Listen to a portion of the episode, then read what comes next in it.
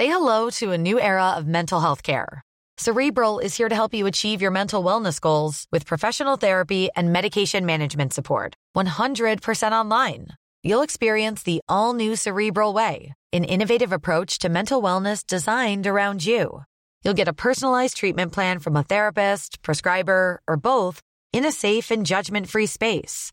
Your cerebral therapist or prescriber will outline a customized plan with clear milestones along the way so you can get to feeling your best. With Cerebral, you're not alone in your mental health journey.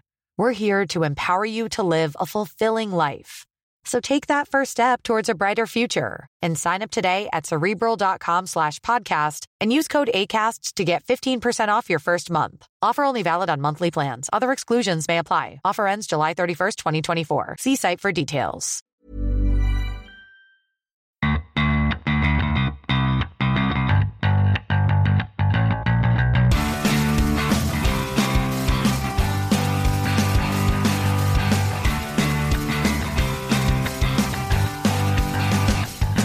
Hello and welcome to episode 30 of the DesignFootball.com podcast. My name is Jay. I am the resident blogger on DesignFootball.com. For this episode, I'm joined by Angelo Trofa, a designer who a lot of people listening to this will be uh, aware of the work of. Uh, hi, Angelo. How are you? Hey, how's it going, Jay? I'm good, thank you. Yourself? Yep, yep, yep. Not too bad. Um, okay, so going straight into it, you would have people would have become aware of your work either through um, uploads to designfootball.com and on there you are Amadeus Angelillo. Is that correct? yeah, yeah. Where where did that name come from? Um, that's that must be ten years old, and I think that's the first time I've ever heard someone say it like, like say it out loud. It's quite funny. Well, it's um, I, I remember because I was like, for a long, long time, because I remember when I started when that website started, when designfootball.com started, and it was like I was aware of various things, and and you were popping up on on different websites or on I don't know if Twitter was so big back then, but various places your work was being spotted, and I was like, that looks similar to this this guy we've got on our website. Amadeus Angelillo, and then and then you start tying the things together and you go, okay, that's that's clearly the same person who's just got um, an alter ego on our website. So, you was there a reason for the name, or you just wanted anonymity, or what was what was the thinking behind it? I don't know. I don't. I don't think it's as advanced as wanting anonymity. I think it was.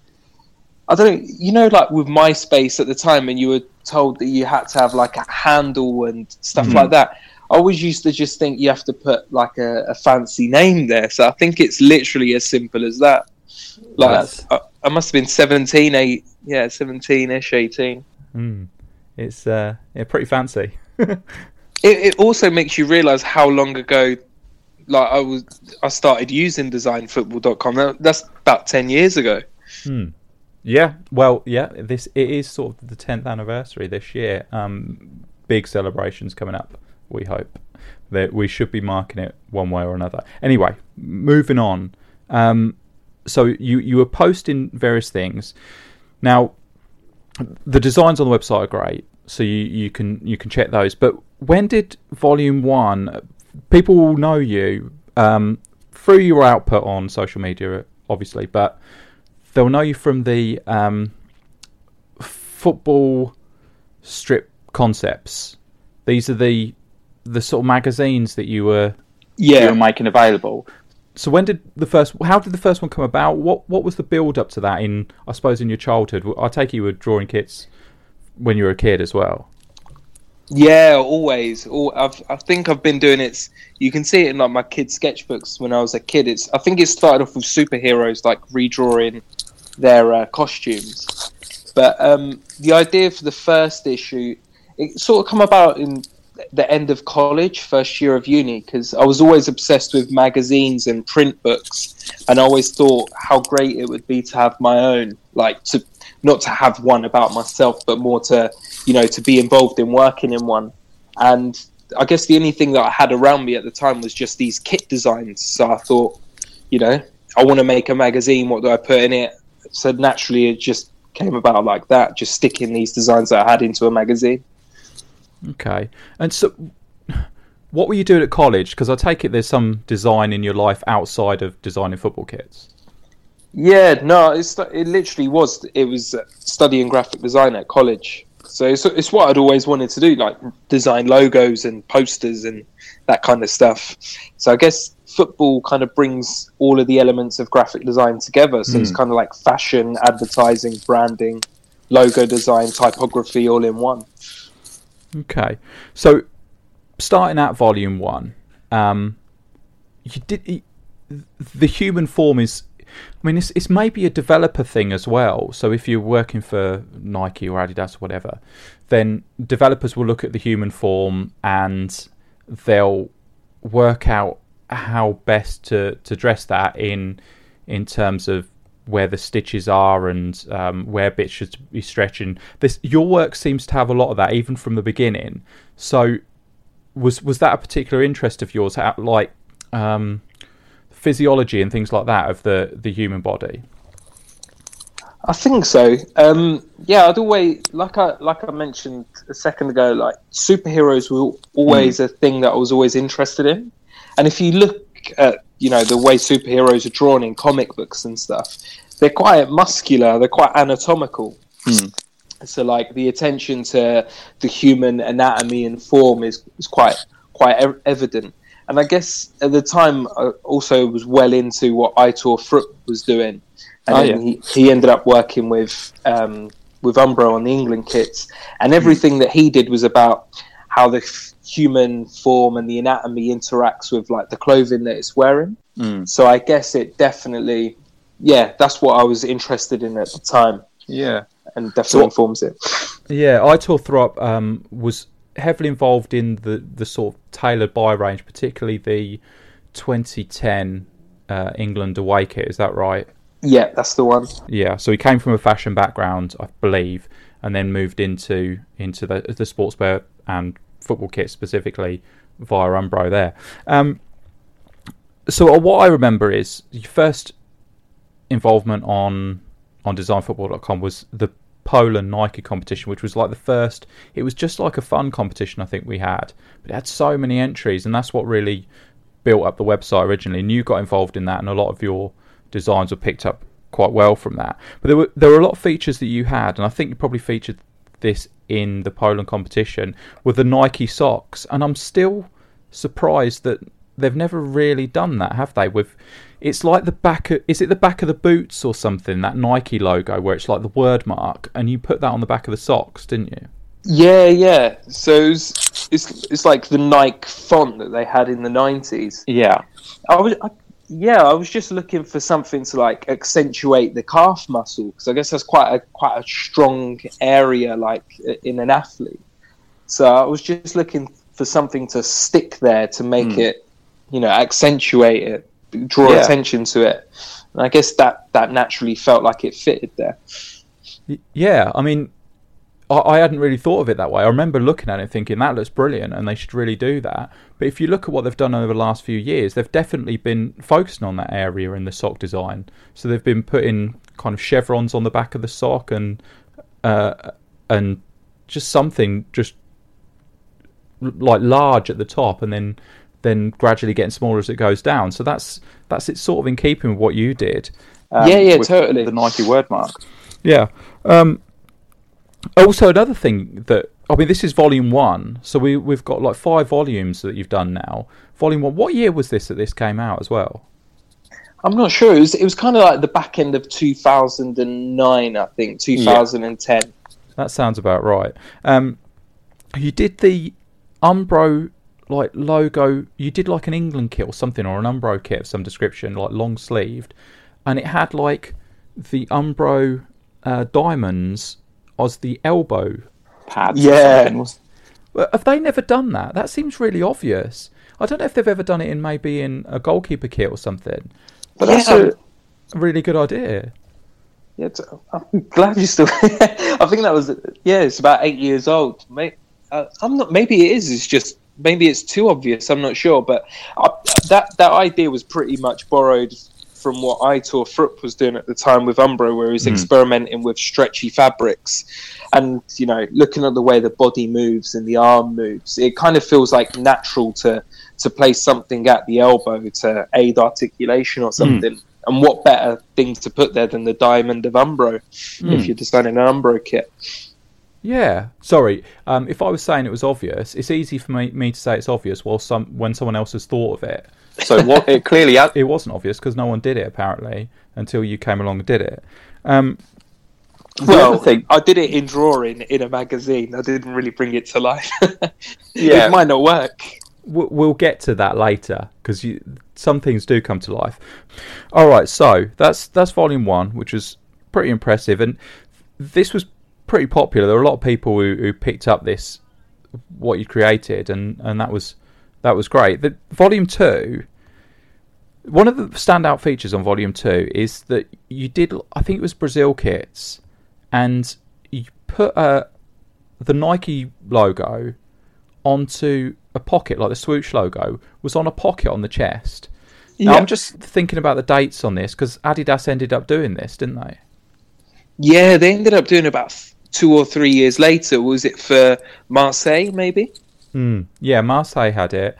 Um, at some stage, Milan had it as well, I think. Yeah, yeah, that's right. It was like on a, an away or a third kit. Milan had it, right? Yeah, that's right. Yeah. Um, w- w- how did how do you react to something like that? Is that do you, do you think it's it's linked? Do you think they've seen your work, or do you think it, it it's a subconscious thing where they they think they've created it themselves, but they've they've actually seen your work without remembering they've seen your work, or are you insulted? How does it actually work when when you see something like that? Do, does it make you think, Um, that you should be in their position, or what?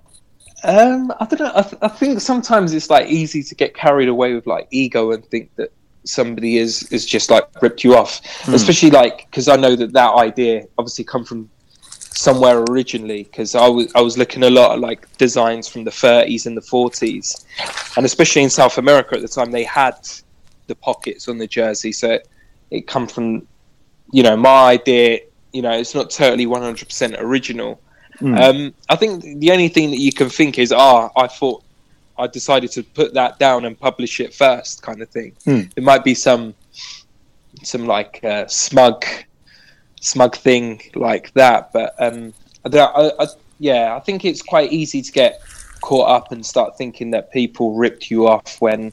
You know, essentially, especially within football, if you start looking into it, try and find something new. Often means going into like the history books and pulling out small details. So often you you'll find that people are start are looking at the same things at Yeah. different times. If that makes sense. Yeah, so so you your research sort of overlap with people who are doing similar things. Hmm. yeah, that's Yeah. interesting. But like you said, You you can take a certain amount of pride in um in the fact that you got there first, really, and it it I I do think that when you've done something like that and and people see it and go, actually, that works. That's a sort of a that can sort of be a vindication of a thought process.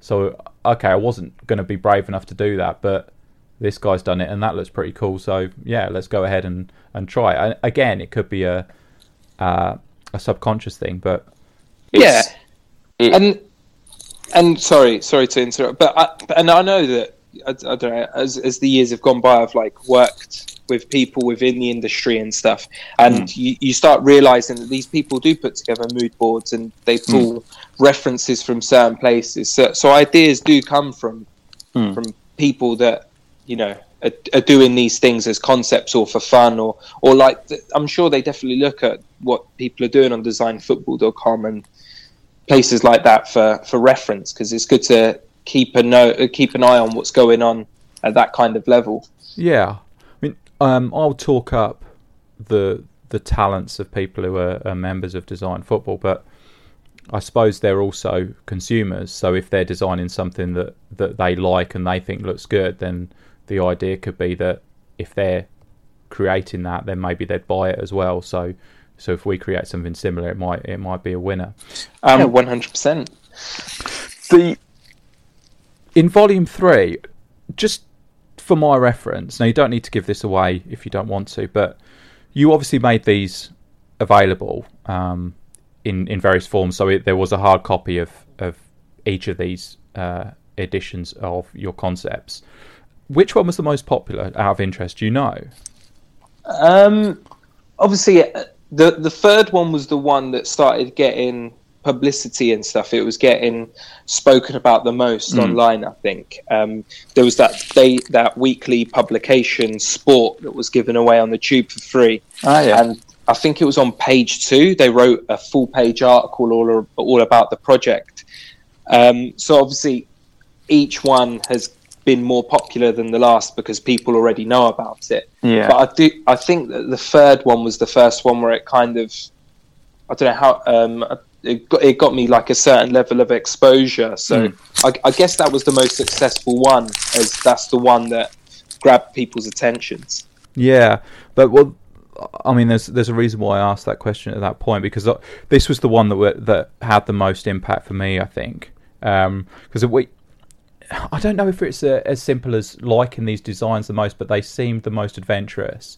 So you designed a a Greece kit which had like old sort of Greek patterns on it, sort of ancient Greek patterns on it. I don't know what they're actually called, but Oh, the Um, Greek key. Mm. So this was the and th- there was the neck design, which was like a square neck design, wasn't there? Yeah. I did you find people? Did you have like mi- a mixed reaction to that, or was it entirely positive, or what? Um, I I, th- I think you're right in saying that it out of if you look at all of them, that one there had the most adventurous designs. Hmm. I think, and I don't think it's a coincidence because I just started working for a fa- an online fashion company at the time, like a year before. So I was exposed to all of like these new uh, stylings for the first time, and looking at clothes in different ways. Um, I, th- I think people have always responded positively to it, and that Greek design as well is is probably probably my favorite concept kit that I've ever done. In the sense that it pulls together like harmoniously all the references that I look at the most, and and makes it what and it looks good. I don't know whether it'd be a successful kit because I'm sure a square collar would be quite uncomfortable, but aesthetically it kind of looks cool. Hmm. I still think. yeah. Yeah. Um, the the other thing with that kit was you put like a flag detail. It's another thing where um, I'm after you create it, I look at it and go, well, of course you'd do that. And I don't know if Adidas have ever done that, but you put like the Greek cross, the Greek flag cross, into the sock design, into the the three stripes in, on the top of the socks. Now, has anyone have Adidas ever done that? That seems an obvious thing to do, doesn't it? Yeah, I, I, guess, I guess I guess it does. But It does now. yeah, yeah. It's always that thing as well, though. Brands are often scared to disrupt like their logo marks hmm. and stuff. I think they've, that's kind of changed in the last couple of years. But at the time, I don't know. It's re- really, it's that's really what would get me excited. And yeah, like you say, because if you look at their logo, the the Greek Federation logo is built up of stripes and a cross Yeah. so they kind of go together harmoniously with the Adidas stripes.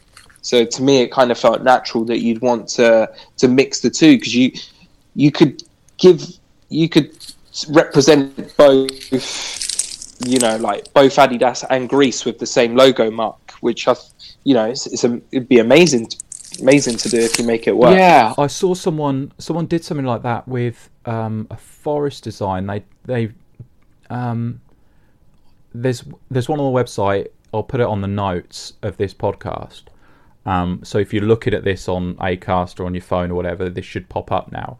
Um, there's a Nottingham Forest design on the website which has like a sublimated crest, and they've extended. There's like the River Trent runs at the bottom. It's like a wavy, like water thing, and they've turned it into like the three stripes of Adidas going across the shirt, which is a brilliant idea. Um, but you, you'd think that they would do that. I understand what you're saying, where they don't want to disrupt their their own logos and their own branding, um, because that's sort of separate. But it'd be nice to tie it in like that more often. And that what you did with the socks there is, is just brilliant. But I keep on saying it's obvious. Please forgive me. for that. It's not obvious because you've you've done it, and then Um, I've gone. Why didn't yeah, I think of stuff that? Why like that didn't is what gets think of that? designers excited. Mm. Yeah. Um, another thing, which is you did it before they did it again, is the you did a Spain design, and I look at the Spain design that you did in Volume Three, and Yeah. That that could be like a kit. That could I look at it and think, well, did they release that? That that looks so familiar, and it's because I think that one was was it based on the eighty two design, Yeah, that's the one. and but it's an Adidas one. I think. What did they wear in eighty two? Did they wear Adidas or? Le I think it was Le Coq Sportif. Okay. So it's an Adidas version of that, and it just brilliant. Um, and if you've, and they've- I'm trying to think. I think they they they did exactly that. So you brought a collar back, and the you brought back the black socks, which they hadn't had for a few years, and Adidas have done that since, haven't they? Yeah, yeah. Well, maybe it was for the last World Cup, possibly, or the last Euros. Yeah, they Yeah. brought back the black socks. Yeah, and I, yeah, and I think they had like a. I might be getting mixed up on which ones it is now, but I think they had like a, a faux um, collar design as well, like which is nods yeah, to yeah. You're totally right. It had like a f- yeah, definitely. It was um inbuilt into the the the seams of the jersey, so it looked like a wing collar, but it actually wasn't. yeah. But this is that's basically your design there, isn't it? That's that's the two elements that from the past, from the classic idea of a Spain kit that you brought back, and then Adidas have gone and done it a few years later. So I look at yours and I think, well, that's just a kit that's been released, but it hasn't. it was like four or five years later after you'd actually done it, which is Yeah, yeah. I, I guess that's another stroke for the ego, right? We think, oh, I got there a few years before. yeah, and it, but it it follows the same thing where you where if they look at it, they go, okay, well that works. Maybe we were considering doing that, and he's demonstrated it. So you're like the sounding board, maybe. So you you put stuff out there. Maybe they even check what. I mean, I don't know about you, but various designers, maybe other people messing around, um, they see what the reaction is to things, and they go, okay, yeah, it's it's time we actually tried that. But yeah, it it looked great, and it's not surprising that they went down that road afterwards because it was brilliant. Um, yeah, I, th- I think Spain looked good with black socks. I don't know if it's true, but my friend who's Spanish, she told me that the reason that they got rid of it is because it the black socks was linked to Franco, hmm.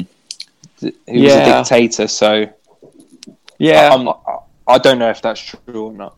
Yeah, I, I we've discussed it before on various podcasts whether that is actually true or not. I've heard two things. One that that that's not necessarily true. Um, uh, yeah, I think we concluded that it wasn't true, but because people kept on saying it, they got rid of the black socks anyway. So that was the thinking behind the change. And the other thing is, I'm sure I read somewhere that when they brought the black socks back, they're actually officially really, really dark navy or something. Yeah, so they I- haven't actually admitted that. they're black. They said it was it it was they were black, but they said it was dark navy. Yeah, you're right. Hmm. Yeah, we believe you. Um, one thing that hasn't happened. that I don't really understand why. And I don't know whether this is because from us, from our point of view from afar, it seems like a great idea, but when you're actually from the country itself, it just seems a little bit lame. Again, that sounds like an insult, but it's not because I'm I'm just wondering why this hasn't happened because it, sh- as far as I'm concerned, it should have happened. Is the the Japan stuff you did? Now we've seen a lot of people, loads of people do it on Design Football now, but I think you did it before them. It's just like uh, it's a white shirt, like an away shirt, I suppose, and it's got like the flag's red circle in the middle, the sun, I guess. Yeah, With, and Do you put the number inside the circle? Is that right? yeah, yeah. See, that's brilliant, and it looks so classy as well. But I suppose it's a flag thing, isn't it? You can't have a a kit with a a flag on it. Do you think that's the reason? Possibly, and I guess you know Japan are known as the samurai blue, is like their official nickname. But I don't know. I, re- I remember always seeing that flag, and and it is it's one of the most unique flags out there. I think them and Bangladesh are the, the only countries that just have a circle in the middle. I mean, Hmm. unless you're going to count like South Korea that have got other embellishments around it. Yeah. But it's just such a clean flag. It's just white with a red sun in the center. It kind of yeah, and it and it um, it, it, it it's not me that makes it look cool because it already exists. But if the kit was all white with just a red dot in the middle, it looks super super cool. Mm. But even if they can't do that because of regulations from FIFA about wearing like your flag on your shirt or whatever, I don't know. You did the anthem jackets as well, which for me look even better. And I don't think I've seen them do that either. And that seems It's just a massive red spot on the back. yeah, or yeah, or on the chest or something. Do do something along those lines. So it's it. I mean that you did it with like a Japanese script on the back as well, didn't you? I think. Yeah, because I, did um, a series of those anthem jackets for that issue, and I guess the idea was, I don't know, in in that issue, I was kind of like exploring the themes that, you know, these these national teams they're more like street gangs that you find in like the fifties, New York or something. So it kind of felt like natural to use the anthem jacket in the same way that the Wanderers had their jacket in the movie. Um, for that for the seventies movie about the Wanderers, like a street gang. So you just have like a, a patch on the back with the name, almost like Hell's Angel style. Um, and so, so for Japan, just slap a massive red circle on the back and then have the script around it. It kind of sits really nicely. Yeah, yeah, or it, it definitely works. Um, the other thing you did with that kit, and I'm, I, I feel like I'm going to keep on doing this, but you you did the the Jap- the Japan kit had like grey elements as well, so it was like white with with grey parts, and they've k- Yeah. kind of done that this year, haven't they? With the away kit, is is sort of done in that style, which works brilliantly again. Yeah, Have you seen Have you seen the latest kit for Japan? yeah, where it has the stripes coming over the shoulder. Yeah. Did you like that one? If- Is that is that one that you you think looks good?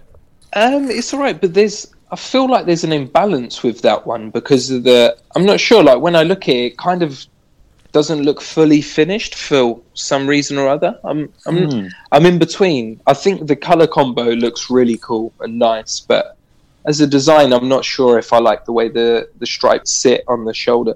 Okay. Yeah. I uh, I think I'm okay with it. I think I, I quite I quite like things that are imbalanced. If thing if things don't look quite right, I think maybe that That works. Maybe that appeals sometimes. it's like a hmm.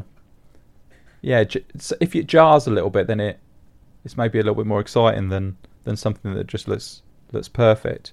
Hmm. But I yeah, I do like that one. Um, the the main thing in in volume three, and it seemed like. Would you know when volume three was was that 2013? Was it? Yeah, it was. It was the end of 2013, the beginning of 2014. Okay. So When was the when was the 150 uh, 150th anniversary of the FA? Was did those kits get released? The England kits celebrating the 150th 150th anniversary were they released before you published this, or or the designs were were made for this? I think they came out that March, maybe. So, okay. because I remember doing the design in the summer before twenty. So it would have been summer twenty thirteen, Yeah. um, and yeah, I think, I'm sure it was a, a, a competition on design football. No, Uh, yeah, that sounds about right. It might have been a year earlier though, because I think those kits. I have a feeling those kits came out in 2013 because then they released the other one in 2014 for the World Cup. it's possible because yeah, because I did the designs just before the anniversary, and then hmm.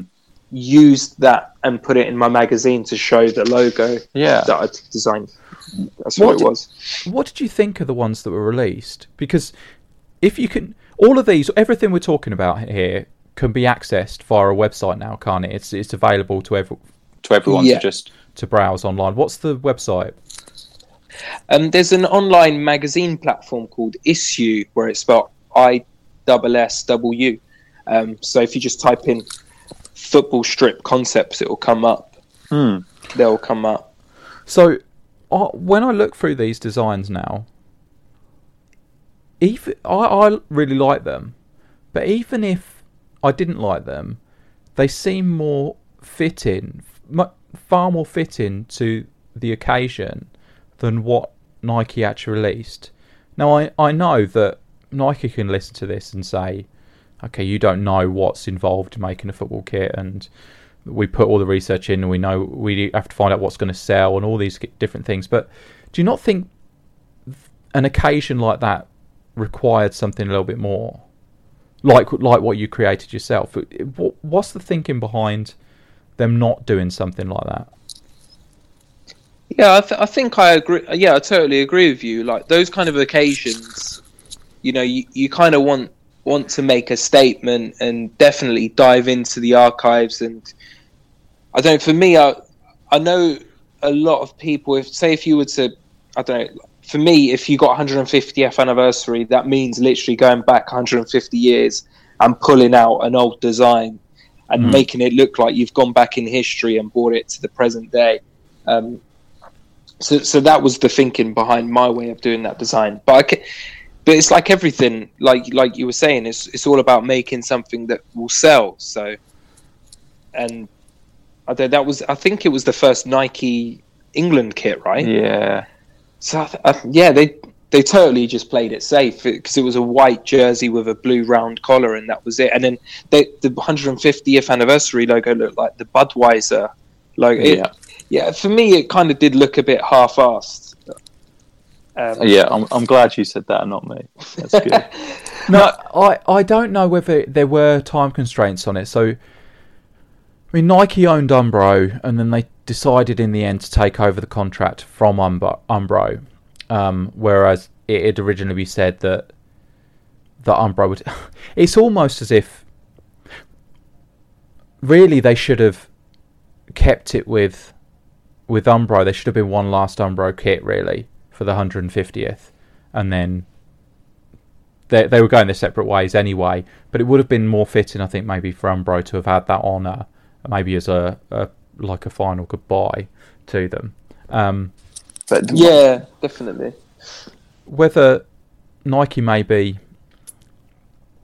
uh, just time constraints, maybe when they were taking over the contract, maybe didn't know they were going to take over the contract. In terms of design, from a design point of view, they didn't have the the sort of eighteen months beforehand that you usually have to to start creating the kit. Maybe they needed to get it through quite quickly, so that's why they played it safe and didn't necessarily put the same amount of research and development into it. But yeah, uh, it, that was a pity, and your design, especially with the, the crest you used, I think would have been yeah more more fitting for the occasion. There's another thing in Volume Three that has become like an iconic design, and iconic design in sort of the fantasy kit world, which is the the Marlboro Monaco kit. Oh right, yeah. Is was it original idea from you? Because it, I've seen it loads of times, and and Chris Oakley's done one recently. He did like football kits for all the F1 teams of years gone by. So Marlboro, I don't know what they were. They McLaren or something. Marlboro, I can't remember what they were. Ferrari. Ferrari. Okay, so so he he did he did one of those. Um, he did. I, I take it was a Ferrari. He did, and it had the Marlboro pack design on it as well. But you see it so so often. But when you did it, it was an original design of yours, was it? Yeah, I don't. I don't think. I think it. Well, I did that design when it, I think it was 2009 on Blogger originally Hmm. on my Blogger account, and that that actual idea came from when I was about eight or nine. One of my uncles had the Marlboro pack, and this was Yeah. when I was well into this. I ju- I got into football like relatively late for a kid. I was like nine or ten. Hmm. Um, and my and I was always drawing superhero outfits. And I remember he had this Marlboro cigarette pack, and it just looked like it belonged on a on a football pitch. The you know the Marlboro sits underneath the red arrow that points upwards, you know, like it would on a on a chest of a football player, and then it's got the the coat of arms or whatever it is that rests there. So I remember I, I remember drawing that when yeah when I must have been eight or nine maybe ten, uh, and and it was something that when I was at university and started Blogger that I I revisited and redrew it. Because it yeah it's I think the the Marlboro identity in the cigarette pack is super iconic.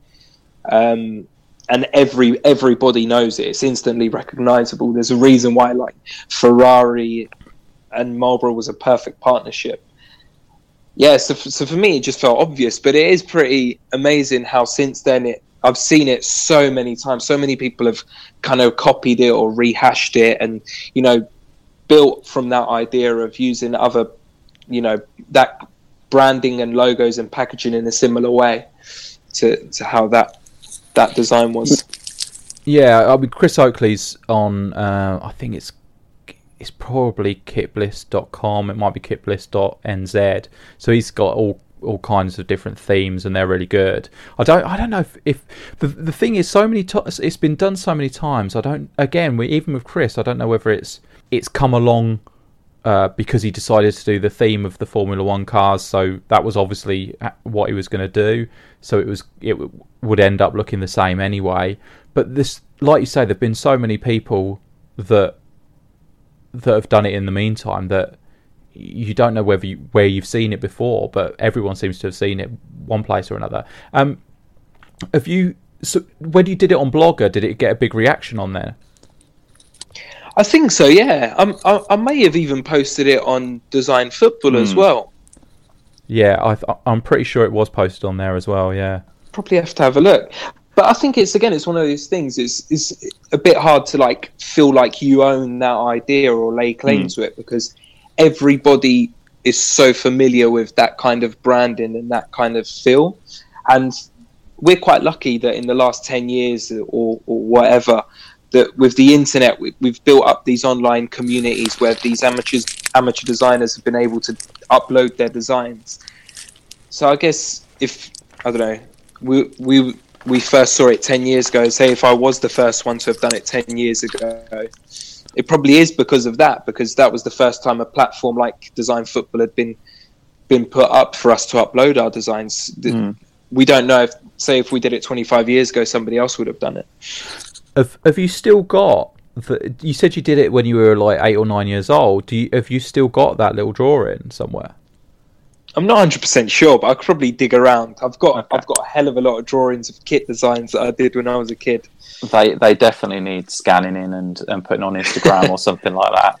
Well, I actually I actually did it. Um, was it last year that I vectored up some of the drawings that I did as a kid and I put them side by side, and that was on Instagram. Yeah. I saw some of these. So you did an Italy one where it had the, like the flag down the leg or something, was it? Yeah, that's the one. Yeah, and, yeah. The, and a Juventus one sponsored by Donne. That's excellent. Okay, we're going to need to check those out again because that's that's brilliant. That was quite. Do you, did you do you think you used to what extent did you use artistic license when you recreated those? Did you tidy them up a bit, or did you go, ah, that's a bit strong? I'm going to make those stripes a little bit thinner, or anything like that? Or did you stay true to what the originals were? I tried to stay true as I could to mm. to the actual sketch. I mean, obviously now I don't know the drawings that I do are a bit technical now than they were when I was say eight or nine. So I've got to consider how stripes would sit along next to the seam line and stuff like mm. that. But I tried to stay as true as I could. Yeah. Um. So on to volume four. So th- there was this was really sort of South American themed, wasn't it? Volume four, would that be right? Yeah.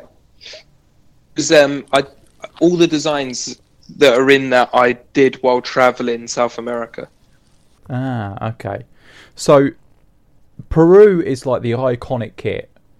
So everyone What, what's your favourite football kit? Oh, Peru, because they've got that. that red sash. and if you say to someone, Um, which one? They they don't know. They'll probably say 1970s or something, but they don't like pick a specific Peru kit. And I really like the the recent Umbro ones. I think they're fantastic. I think the one that they're going to be wearing at the World Cup is brilliant. Yeah, Um, they've done a good job, and recently, if- Ambrose. Yeah, so all of them are, are really fantastic, but the one you've got in Volume Four is just. So, Are you able to describe that one for us? The one you put in in Volume Four. Do you remember it?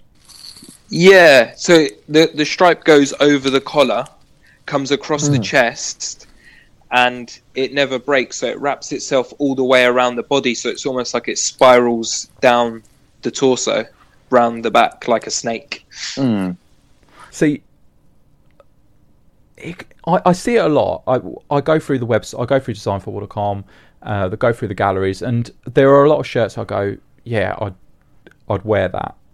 And this is definitely an example of that. The you say the sash goes over the collar. I mean, it, it it's like that. I, I don't see that very often. I don't know if anyone's ever done that, where a detail from the shirt like transfers onto the collar as well. And that's an idea. I, I've said that a load of things you do are really obvious, so I've insulted you regularly during this podcast. but that doesn't seem obvious to me. That sounds like something you'd go, should I do that? No, because that will look weird. But it works brilliantly.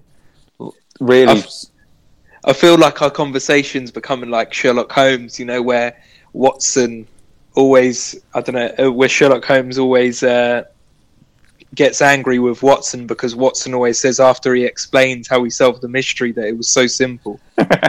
yeah, that is, that is our relationship now. Um, I'm not Sherlock Holmes, of course. no, uh, Did you, you obviously you've just tried something, but it's worked out really well. Why isn't anyone else doing that? Because that's a brilliant. It's a it's a terrible idea. that works brilliantly. Yeah, uh, that idea it it came from I was in Braz- uh, Peru at the time, and I was in a bar. It was like this old man pub slash bar, and and were Peru last in the World Cup in something like the seventies? Is, is that what it was, or like nineteen eighty two or something?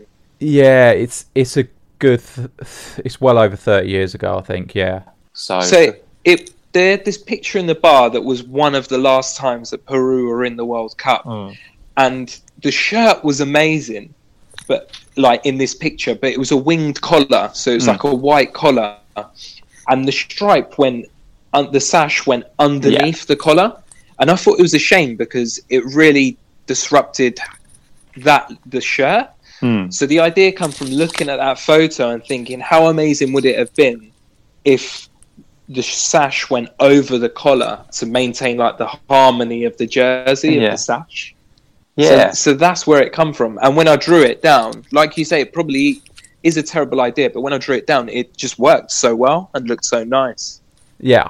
When you explain it like that, that makes perfect sense because, in effect, the collars, because the collars were so big, those wing collars at the time, it it compromises the main design feature of the shirt. So, it, I don't want to say it's obvious.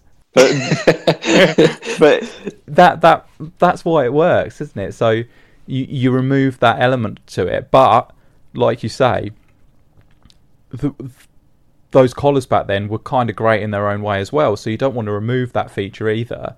Yeah, you, you could just get rid of the collar completely, and then obviously there's nothing getting in the way of the sash. But the way you've done it is brilliant. This is definitely one that people should check out. This is a great, it's a great shirt. And the other thing with it is you, you put, I don't know if you've ever seen that before, but you put sashes on the socks as well, which is a brilliant idea. And River Plate did that a couple of years ago. Did you know that? Yeah, and weirdly enough, River Plate did it. Um, I think a couple of months after I designed that, because I went from Peru and I went to a couple of other countries and then ended up in Argentina. And it's when I was in Argentina that River Plate unveiled their new kits, and it was from that season, I think, that they had these sashes on the socks. Oh, so it was in immediately in the aftermath of you actually. doing It was, it was, yeah, it was almost at exactly the same time. Mm. That's that must have been strange. I think River Plate have it on the front of the socks, but I put them on the back of the sock. Ah, okay. Hmm. It it definitely works. That is one of the greatest fantasy kits that I'll never get to wear ever. And that Thanks, glad you like it. the the next the other thing that happens that's in documented in volume 4 but as as kind of happened obviously earlier than that and people will probably be aware of before the release of volume 4 is that I don't know how to pronounce this so I apologize but is it Wiphala Wiphala, yeah, yeah, Wiphala. the the Wiphala controversy. Are you able to explain that as as as briefly as possible for something so complicated and bizarre. Yeah, I, I think I've got quite good at explaining this. it's one of the first things. I, think I went for a job interview and they pulled it up as well. Um, oh really? So basically, um, Bolivia's got this double identity because if you think about the history of South America, the Spanish went there, they invaded the country or conquered South America, wiped out indigenous populations, yada yada yada. So now you've got this divide in South America where it's like a lot of white Spanish descendants and a lot of um, darker skinned de- indigenous descendants. It, uh, it's not as simple as that, but that, that's for, for the way of talking. But basically, Bolivia has got the biggest indigenous population out of all the countries in South America.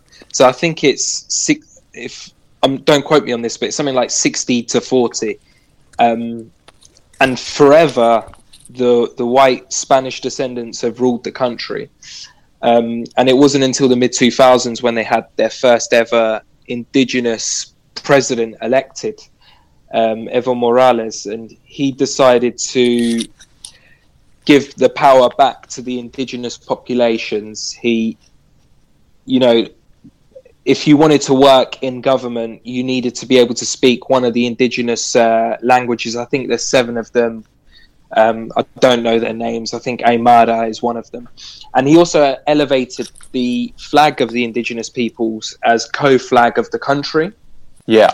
So the the the official flag of the country is the green, yellow, or gold and red. Um, you know, like tricolor. And Yeah. the flag of the indigenous is this checkered checkered flag built up of seven different colors. And if you travel the country, you see the two flags flying side by side quite a lot. And you also see if you're driving through, depending on what cities you go through, that you know indigenous, like mainly indigenous people, you see this flag a lot, and it is it's an amazing flag. It's so unique and um, like visually striking because I don't know, you don't really see many flags like that. No. Um, and so traveling the country, it's got this real double identity. And I mean, with football kits, you know, you got the home and the away. And what better way to reflect the double identity of the country than through the home and the away kit? So, so that I designed the home to be, you know, classic, traditional Bolivia, and then the away, the indigenous colours. So reflected the colours of the flag, which could never happen under FIFA laws because I don't know how many colours. You can only have four colours on a on a jersey, Yeah. I think. I, th- I think you can only have a few colours. I think it, they do say something like that. I think it's four colours. Um, but then the the obvious other problem is that if you if you're representing the flag in its normal form anyway, then you get into trouble. Um, you won't be able to do that. So it would have to be like different coloured trim and that kind of thing. The, they have had problems with it because teams have wanted to do like um, rainbow flag kits and that kind of thing. So and and they have managed it, but I think it's to do with proportion. So if you have it too too much of each of those different colours and it goes over the four, then then you start to hit problems. Yeah. So so so I did this kit. It was because as I was going around South America, I was designing these kits and uploading them onto my Facebook page. Um, and the plan was collate all of these designs and put them into issue four of the magazine. And obviously, I was traveling around, so so I was designing the kits of, you know, like a week or two after I left the country. So I was in Argentina or Brazil, and I published the uh, the kits because one of my best friends that I stayed with, he's Bolivian, but he's he's from mix he's from a mixed background. So I think on his on his father's side, he's got indigenous um, blood, and on his mum's side, it's Spanish. So so he warned me before. He said that you know a lot of people aren't going to like this, but it's good for the country. He, he was saying that the country has a real issue with accepting its identity because it's got this racist divide. I wasn't totally naive in the design, but I thought to make a, a statement, it'd be really interesting. But I didn't expect to to wake up one morning and get 250 notifications on my Facebook page. Most of them, like really angry inboxes from people sending me like really nasty stuff. It was, yeah, it's quite bad. It was, I was surprised, and then within a week, I the the Bolivian equivalent of like question time or something, being quizzed on the design. and then the BBC picked up on it, and it became like a news story for a day. So that was quite funny. That's Yeah. that's that in a nutshell. Yeah, I, I I remember seeing it, and I was like, "Yeah, I know that guy. That's Amadeus Angelillo there." Yeah, so it, it was uh, it was quite an interesting story. But then it it it moved on to another level because well, I keep on saying that all these kits. should be real kits, and I'm gutted that they're not real kits. But that became a real kit, didn't it? Yeah, there was it was quite sad. I don't know how, to describe it, but it was quite funny in a way that one of the things that people kept slinging my way was saying that it's a disgrace to represent the the indigenous populations. They're they're this like there there was a lot of these kind of messages, and one one person was saying these people are thieves. They they're like some really bad stuff. And then the next thing I know that in the first ever edition of the Copa America Indigena, the Bolivian indigenous national team had turned up wearing my kit design without having told me anything. Uh, it and it's it's pretty good. I mean, it's not it's not perfect, and I don't know who made it, and it's dodgy that they did it, without Yeah. actually maybe saying, "Can we do this?" and maybe pay you or something. But it does look pretty good, doesn't it? Oh, I think it's pretty cool. I mean, it's you could tell that they designed the copy because the elements of it are exactly the same as my design. yeah And um, I mean, they probably, you know, they, they've got a fair enough argument. You nicked our flag to put on a football kit anyway. So, uh, yeah so Yeah. I, can't, I can't be too aggrieved. they're, they're quite good honours. Now, um, Well, I mean, I, I spoke to someone about this the other day, and I said, "Isn't like someone who, who knows a friend of mine who knows all about South America, visits there often, and is involved in the like interested in the politics and everything." And I said, "Yeah, isn't isn't there a, a like a racist thing or something, or is uh, aren't the like the the the the descendants of immigrants are like um, oppressed in some way, and that's why, like, and she just looked at me like, no, that's that's probably not the case. So, I think it it it's just there's just been a shift in the country, hasn't there? That's that's gone from what what way is it 60-40 in in terms of indigenous? Is it? Yeah, yeah. So it's 60% indigenous, yeah, 40%, I don't know what you call them, Spanish descendant. Yeah. So it's it's kind of the tide has turned slightly in the other way after decades or maybe even centuries, perhaps in in in favour of the Yeah, I think it, it's, it's yeah, it's quite a complicated situation uh, um, subject, but yeah, they out of all the countries in South America, that one of the reasons as well is that Bolivia doesn't have a coast, so yeah, it always had like an indigenous majority, Mm. um, and it wasn't until like the mid two thousands when they got um, their first ever indigenous president, who's a fascinating story in itself, got got put into power.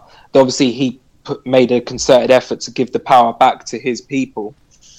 Um, Yeah. So, so I guess it was that all of these people that had been oppressed or not had much money or opportunity, all of a sudden it was like a watershed moment, and Yeah, and it's and, and it's amazing because when you go there, um, like there's a lot of like art and architectural movements um, where these people are like building ridiculously amazing houses and stuff. They, they call them cholets, where Hmm. they're building. It's almost like new mo- new money kind of thing, where these people have got wealth and they're showing it off by building these ridiculous houses. And they're not they're not even trying to copy. Like often you'll see like rich people in other countries mimic what they see.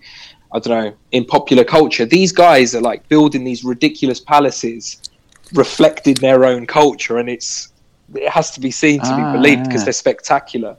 Hmm. Ah, excellent. Okay, well, uh, that that's. I don't. I don't want to say that that's your like 15 minutes of fame because you you kind of do well. Your career's going well in, in design and everything else, but it was it was certainly a break from the norm. I take it. Yeah, it it, kind of feel like a 15 minutes of fame to be honest. it was yeah, it's pretty. Yeah, I've never experienced anything like that in my life. That was a bit yeah. To become world news for half a day was quite quite strange. As a person with a very deep voice, I'm hired all the time for advertising campaigns. But a deep voice doesn't sell B2B, and advertising on the wrong platform doesn't sell B2B either. That's why, if you're a B2B marketer, you should use LinkedIn ads. LinkedIn has the targeting capabilities to help you reach the world's largest professional audience. That's right, over 70 million decision makers all in one place. All the big wigs, then medium wigs, also small wigs who are on the path to becoming big wigs. Okay, that's enough about wigs. LinkedIn ads allows you to focus on getting your B2B message to the right people. So, does that mean you should use ads on LinkedIn instead of hiring me, the man with the deepest voice in the world? Yes. Yes, it does. Get started today and see why LinkedIn is the place to be to be. We'll even give you a $100 credit on your next campaign. Go to linkedin.com slash results to claim your credit. That's linkedin.com slash results. Terms and conditions apply. Introducing Wondersuite from Bluehost.com. Website creation is hard, but now with Bluehost, you can answer a few simple questions about your business and get a unique WordPress website or store right away. From there, you can customize your design, colors, and content. And Bluehost automatically helps you get found in search engines like Google and Bing. From step-by-step guidance to suggested plugins, Bluehost makes WordPress wonderful for everyone. Go to bluehost.com/wondersuite. Um, in volume four as well, you, you who was it? Was it Soccer Bible who asked you to d- design a kit from the future? Yeah, yeah. It was for their it was for their forthcoming issue at the time. It was based on the future of football. Okay, so, so what elements did you put into that? Um, so basically, it was 2015, and they asked me to design the kit of 10 years' time, so 2025. Um, and at the time, Nike released their Nike Turbo Speed suit that that they were given to all the top tier athletes for Yeah. you know the the Olympics and stuff.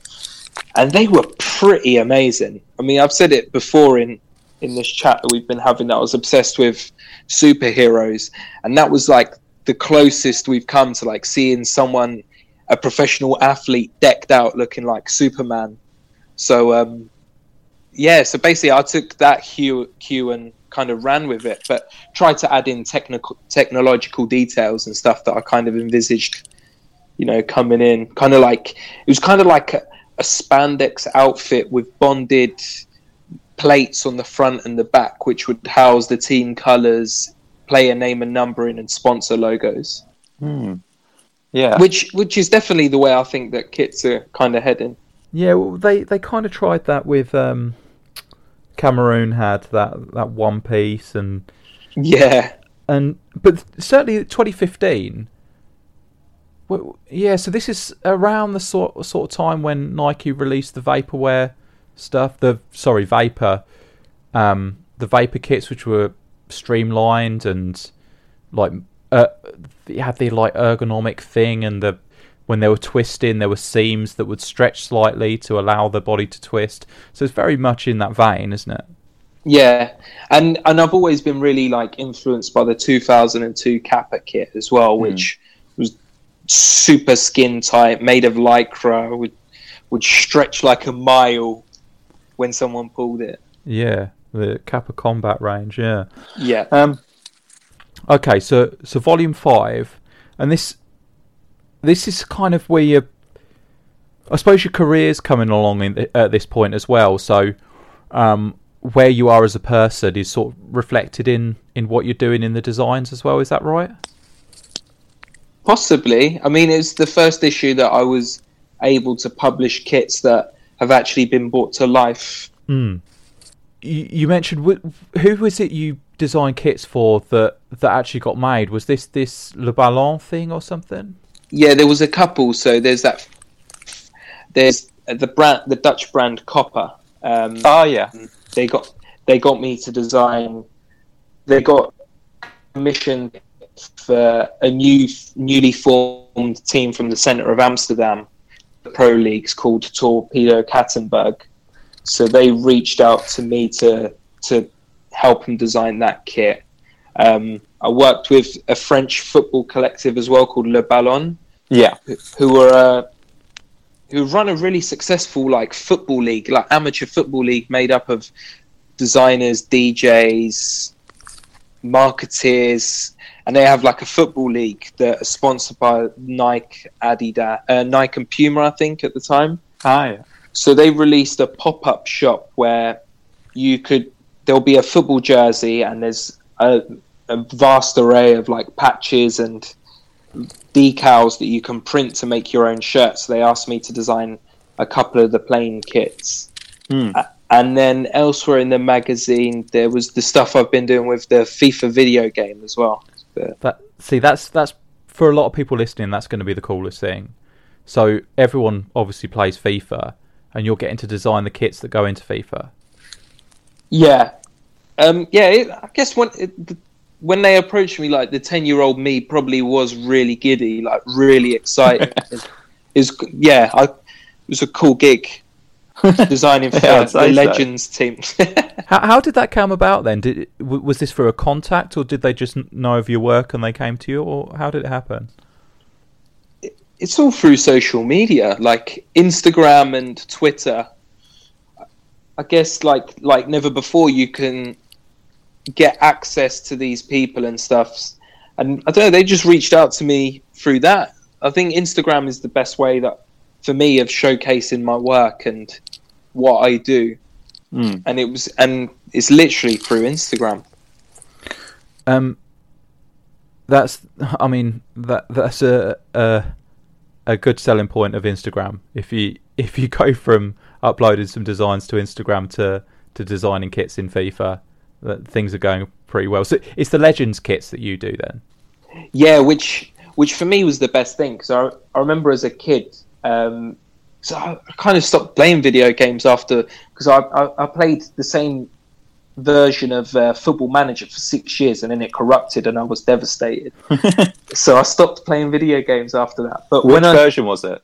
2006, Oh really? Okay. so I got to nearly 2,100 as FC Basel, and then it corrupted. So that that that take that That reminds me, FC Basel were like the first kits in Volume One, aren't they? yeah. What? Why is why FC Basel? Were you an FC Basel fan, or was it just because you were playing as them in in champ, Championship Manager and you decided to to do those? I'm not sure where. Do you remember? Was it like 2003 or 2004 when Basel beat Manchester United in the Champions League Yeah. or drew against Manchester United, and then they played against Middlesbrough in the semi-final? I have no idea why, but I've always like.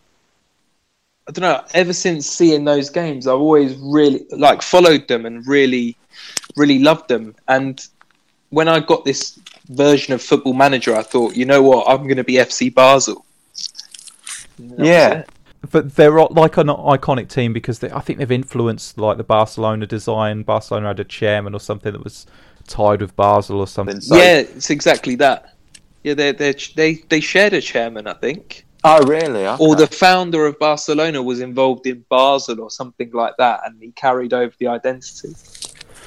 Um, one last thing about Volume Five, you did you based on some some old Kappa bibs that uh, Barcelona had in like the the nineties. You created a whole range of bibs. Is that right? Yeah, like training bibs. The, yeah. The one that that Dios, the what? It's like a what is that? I don't know my art too well, but that's like is it a Michelangelo painting or something?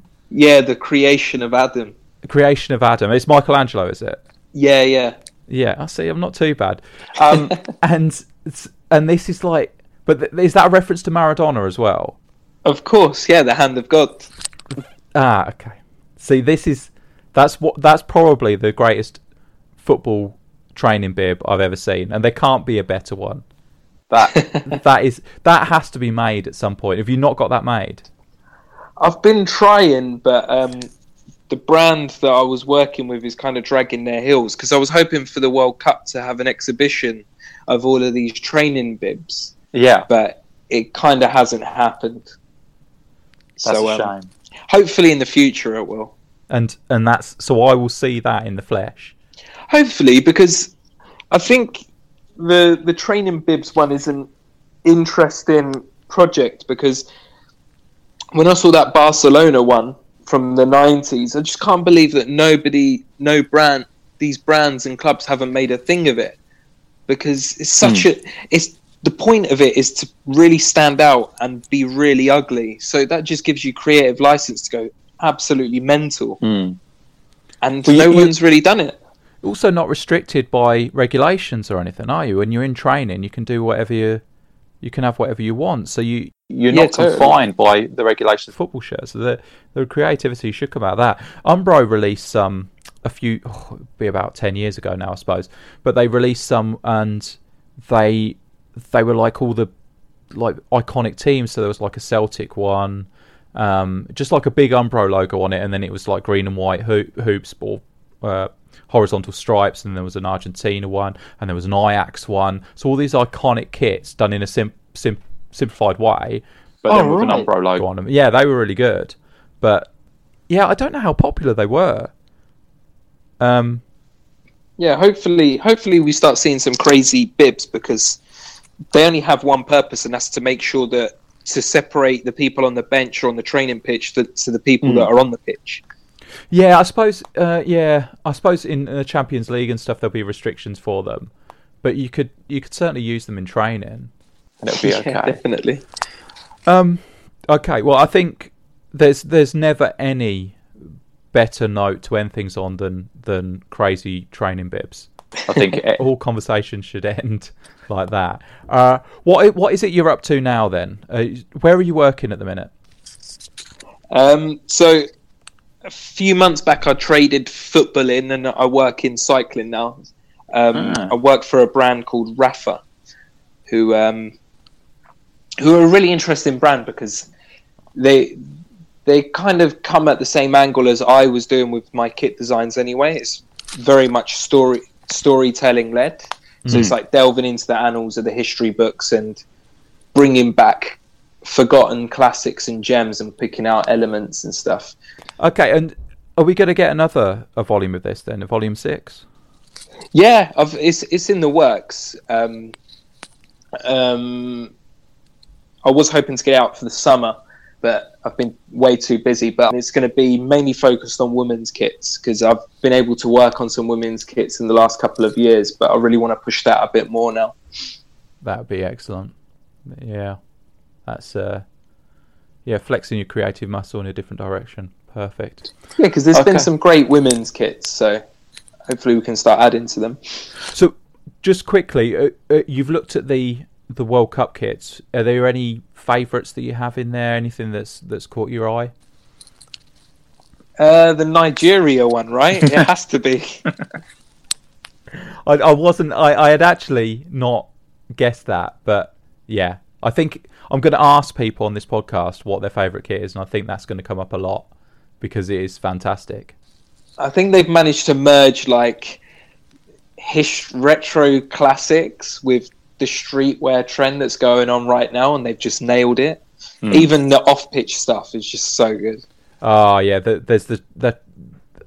I, I'm I'm like of an age and of a a size where I shouldn't, but I really want the. there's, there's a pair of um, there's a pair of like like tracksuit bottoms. I don't know what they call them now, track pants or something, that have Yeah. got like gr- they're like black with or very dark green with like green leaves all o- over them. I really want. nose. I, I don't think I can get away with that. I, I think that, that stuff's going to be pretty hard to pull off, but Yeah, that's, That's- the beauty of it. that's like a red rag to a bull. I'm definitely buying them now. Okay, well, Angelo, this has been really good. It's been great talking to you. How, how can people get hold of you? You, you mentioned Instagram. What's your name on Instagram?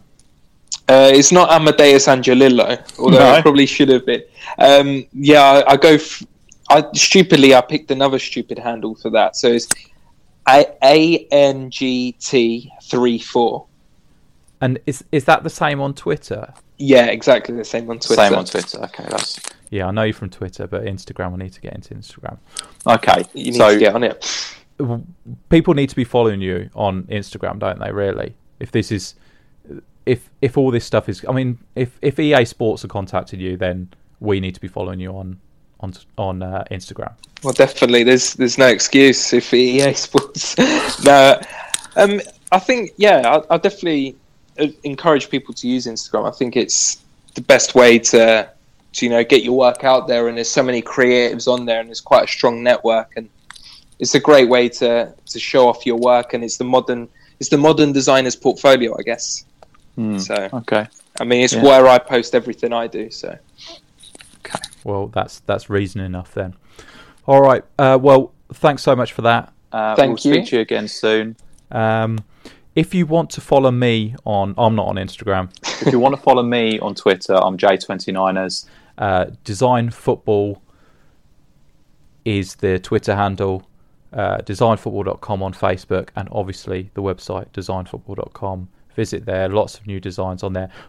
A lot of uh, international designs being uploaded at the minute for obvious reasons with the the World Cup coming up. So people should visit the website as well, and uh, maybe we'll get an Instagram account at some point, but we'll we'll see on that.